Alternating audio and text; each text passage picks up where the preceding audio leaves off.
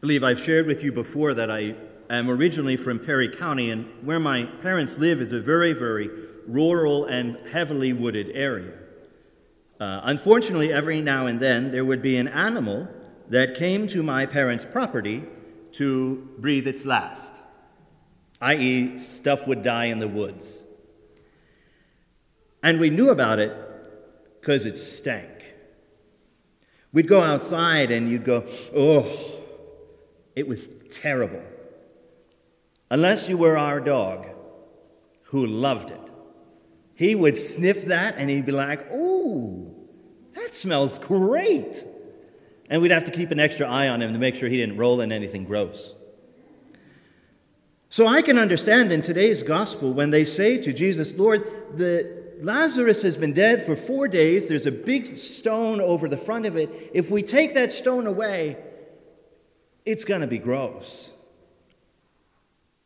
But Jesus still says to them, If you believe, roll the stone away. So they rolled the stone away.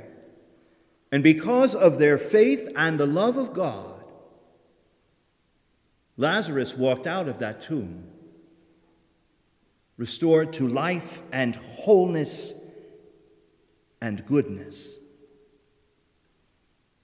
My friends in Christ, the story of Lazarus can be our story as well. There's a spiritual writer named Caryll Houselander, wrote a book, The Reed of God. She said, in the same way, uh, she said, what seems to us to be a, a crumbling point, a weakness, a lack, a thorn in the flesh, is as surely destined for the glory of God as the rotting bones of Lazarus, as the radiance of the Blessed Mother. You see, my friends in Christ, there is nothing in us that cannot be raised up by the power of God's grace and mercy if we are but willing to roll the stone away. If we're but willing to say, Lord, enter into this dark place of my life, bring healing and mercy and grace.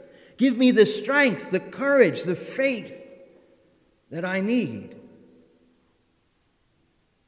Jesus is not afraid of any tomb or any illness or sorrow. He will say to us, in the same way he said to Lazarus, He will call us by name and say, Come out. Rise up, be healed. Come back to life. And even better, come back to the fullness of life. Be truly alive. Be set free from sin. So, my friends in Christ, in these final days of Lent, as we look ahead to Palm Sunday, to Holy Week, invite Jesus in. If you can't roll the stone away on your own, ask Him to do it. Lord, I need your healing, but I can't open my heart just yet. Help me do that. For again, we are destined for the glory of God. All we have to do is ask Him for His help.